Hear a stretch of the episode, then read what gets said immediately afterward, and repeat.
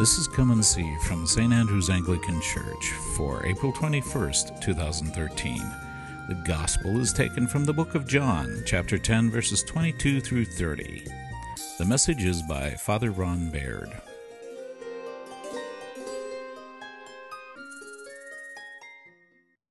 Today is Good Shepherd Sunday. The fourth Sunday in Easter is always Good Shepherd Sunday. We read from a different gospel lesson each time and through the three year cycle, but it's always a lesson that talks about Jesus as the Good Shepherd.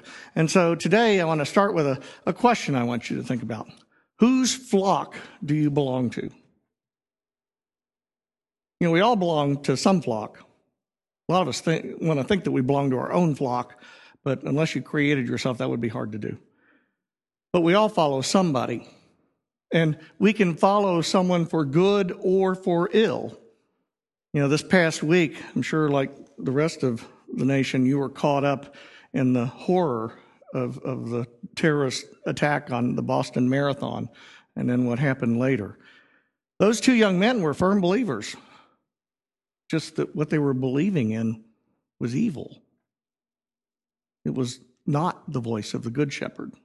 The Good Shepherd cares for his sheep and would never order someone to kill innocent people.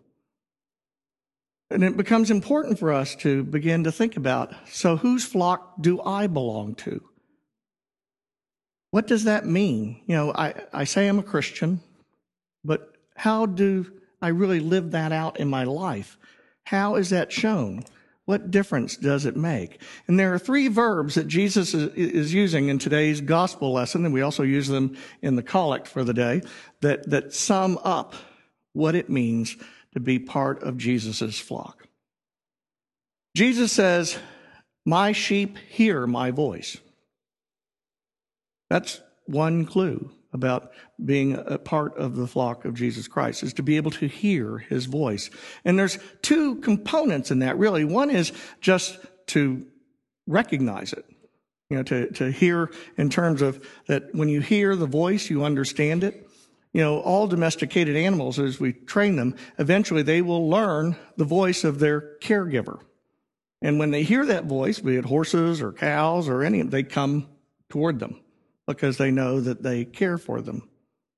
You know, but hearing it and recognizing it is important. One of the things that I've been doing lately is we have a new puppy in our house who's not quite three months old. And it's interesting because he didn't grow up with us. And, and he just now is getting to where he recognizes voices, whose voice it is at all.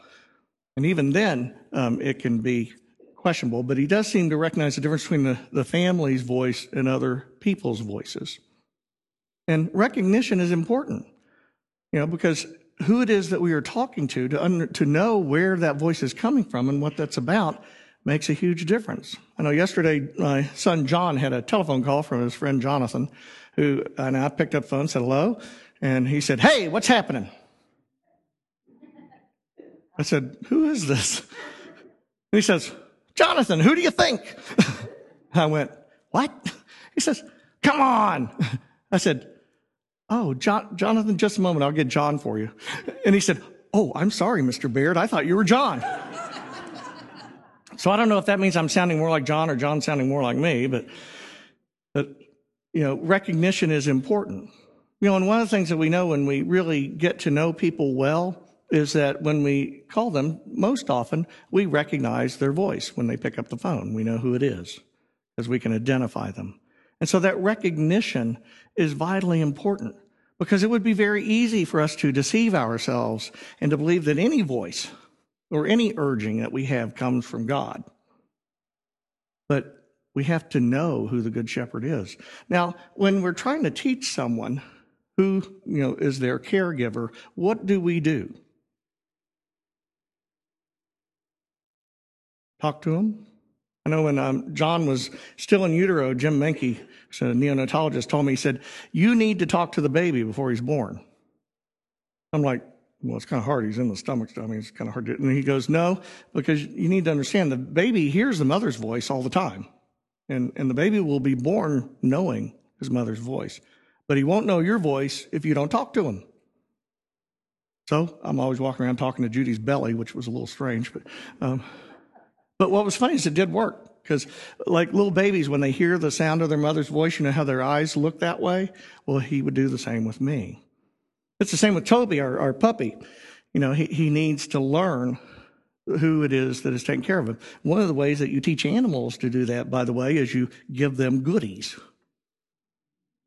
Because by taking care of them, by giving food, water, you know, snacks, things like that, they learn that you're the one who cares for them. Now, it's quite possible, as we found out this week, that uh, sometimes people follow other voices, voices that tell them to do horrible things. And, and sometimes they even believe that it's a righteous cause. But that's only because they aren't listening to the Good Shepherd. Because the Good Shepherd doesn't seek to destroy, but seeks to build up. And there's been too many times in the past when there have been people, even in the Christian church, I might add, who have listened to the wrong voices in righteous causes. So it's not that we're somehow or other morally superior. It's just that it teaches us how important it is to learn to recognize the voice of Jesus so how do you learn that? I mean, how, how can you possibly learn it? Well, how is Toby going to learn it? We hear hmm? repetition, you know, over and over, practice, practice, practice, practice. The second thing, part of hearing, is also important, though, and that's understanding what's being said. It's not good enough just to hear blah, blah, blah, blah, blah, which is what I think he hears now. Um, but you know he has to begin to understand what certain commands are what to do. And so we're working hard to do that. As with all puppies. We're trying to potty train them to go outside.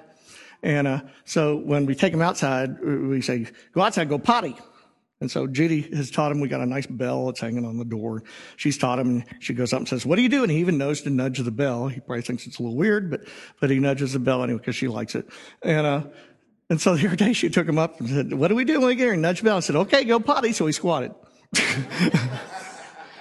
I said, You might have wanted to wait till you got outside to say that part. Huh? I don't think he grasped the two stage concept yet. He's not quite into that. But eventually he will, but with lots of practice. Because right now he doesn't really understand the words exactly. He's trying to grasp what that means. But understanding is really important. And it's the same for us. It's not enough just to be able to recognize Jesus' voice. It's also very important that we understand who he is and what it is that he is saying to us. Because when Jesus calls us to go do something, we need to be able to do it.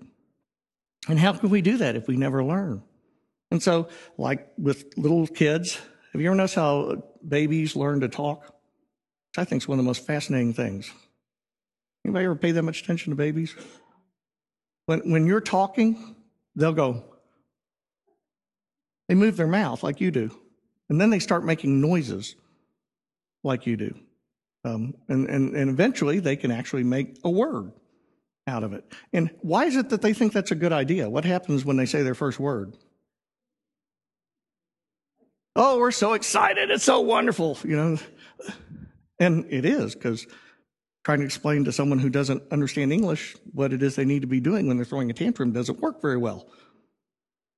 And it's the same way with us and Jesus, is that we need to be able to, to hear his voice and understand it. Because when we do understand it and we do it, then we too will get that, well done, my good and faithful servant.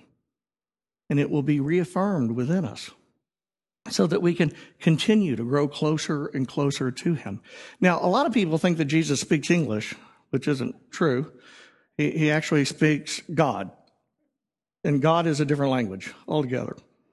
Um, it's very much like what happened in the book of Acts when they went out and they were preaching about Christ and everyone heard in their own tongue.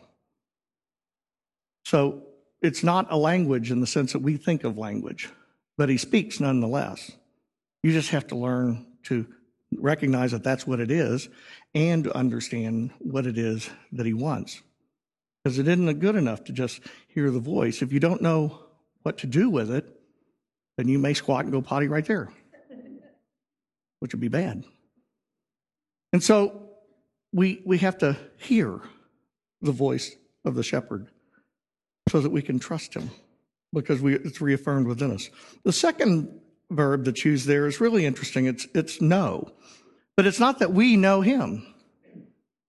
It's that he knows us. And that word to know in the Greek doesn't mean the way we think of knowledge isn't what it really means. It means a, an intimate knowledge, a relational knowledge, a two way kind of knowledge. It's the kind of uh, word that's used when it says that Abraham knew his wife Sarah and she conceived a son.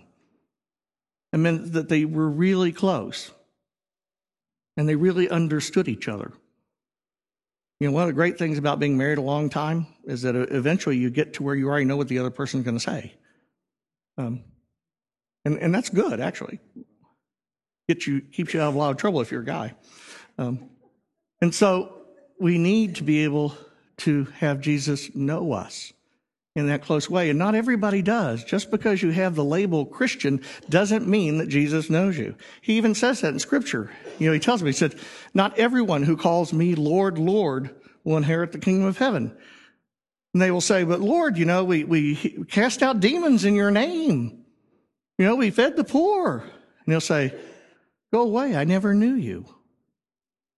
It's not good enough to just do it as a label. It's about that intimate closeness, that relationship that we are called to, to garner with Christ. You know, in the Rite One Eucharist, we, we say that he may evermore dwell, that we may evermore dwell in him and he in us. It's that kind of knowledge the kind of knowledge that, that is one with Him. And so when we have that kind of relationship, then we can truly have Jesus know us.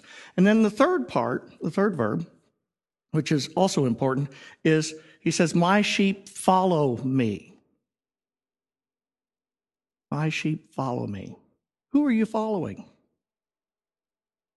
You know, because it's not automatic that we follow somebody. You know, we follow lots of things, but it's not automatic that we follow one Lord.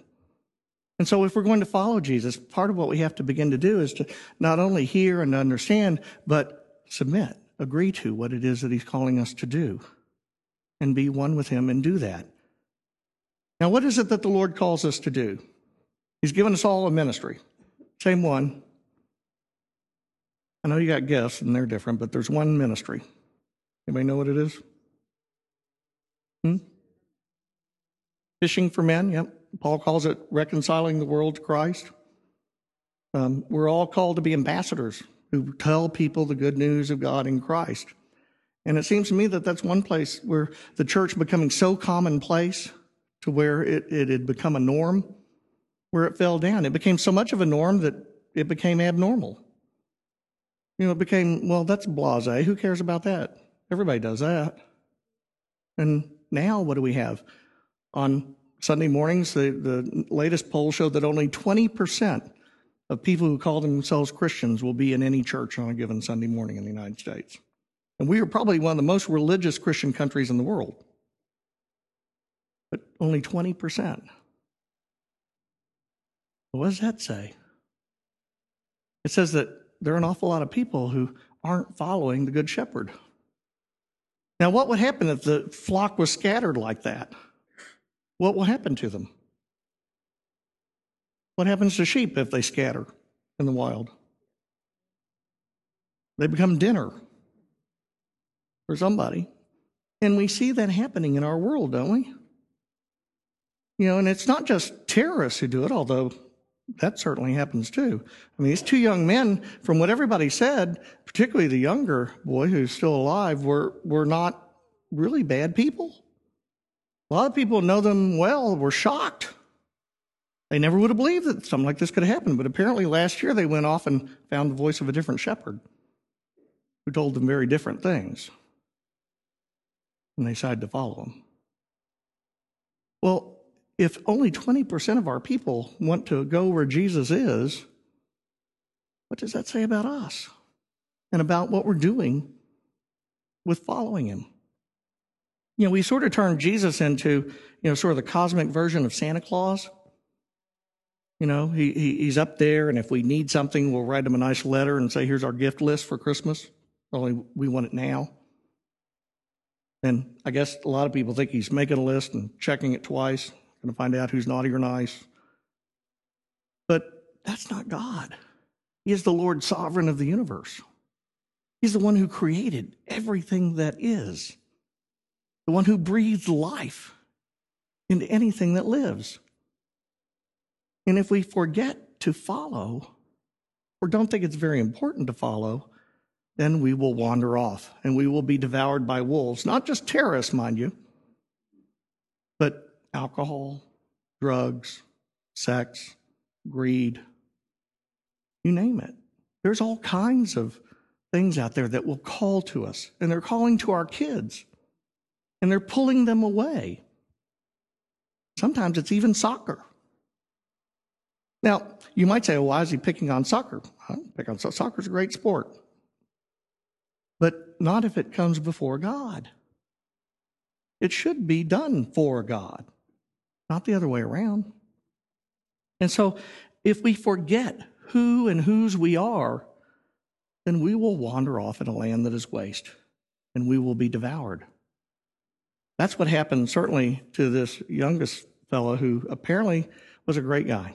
Everybody said he was really quiet. As a matter of fact, he went to a party two nights after the bombing and, and said he was very relaxed. Everybody said he was just seemed to be having a good time, like nothing had ever happened.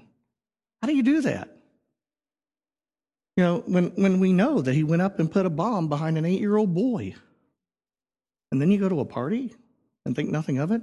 But on the other hand, when the night that the shootout happened, they had hijacked a car and they let that guy go, dropped him off at a gas station. Who are they following? Who are our kids following when they get guns and go into theaters or schools? Or do drugs to escape reality. If we want this to change, we have to begin to do our job. We have to follow Jesus too, because following doesn't just mean going and getting the benefits. It also means doing what he tells us to do. It means reconciling the world to him, telling people the good news of what God has done in Christ, not boring them to death, not scaring them to death, but truly telling them the good news of a forgiving and loving God who transforms lives from the inside out, not from the outside in. Because I don't think anybody believes that if those two boys had come to have that kind of knowledge of Jesus and, and had been able to hear his voice and he knew them and they followed him, does anybody believe they would have done that? And you see how vital who and what we are really is to the world. And we can either go back to business as usual and wait till the next time something happens, which seems to be our pattern. You know what the definition of mental illness is? Doing the same thing over and over again, expecting a different outcome. It doesn't work. Or we might actually try telling people good news, helping people to understand the shepherd who loves them. And as the psalm says, will lead them to green pastures where flowing water, clear crystal water flows. Where, as Revelation says, there will be no more crying or sorrow or tears because God will wipe away every tear from their eye. That's the kind of God that we have. I don't know that very often we tell anyone. And to the extent that we don't share it, we reap our own destruction. Now, you can't go out and stop every terrorist and, and, and you know, change every single person's life. It would be impossible. But why don't we start with one? Just one. And if that works out well, go talk to another one and do it again. If that works out well, go talk to another one. Who knows, before you're done, you might be Billy Graham. We're going to need another one. But that's really what's vital is the kind of love that is unconditional, the kind of peace that passes understanding, the kind of forgiveness that accepts people for where they are but isn't satisfied with leaving them in their brokenness, but wants better for them. The only question is whether we will hear and he will know and we will follow. Amen. You were just listening to Come and See. Come and See is a production of St. Andrew's Anglican Church in Lewis Center, Ohio. St. Andrews is also available online at www.standrewspolaris.org. Please join us again when we invite you to come and see.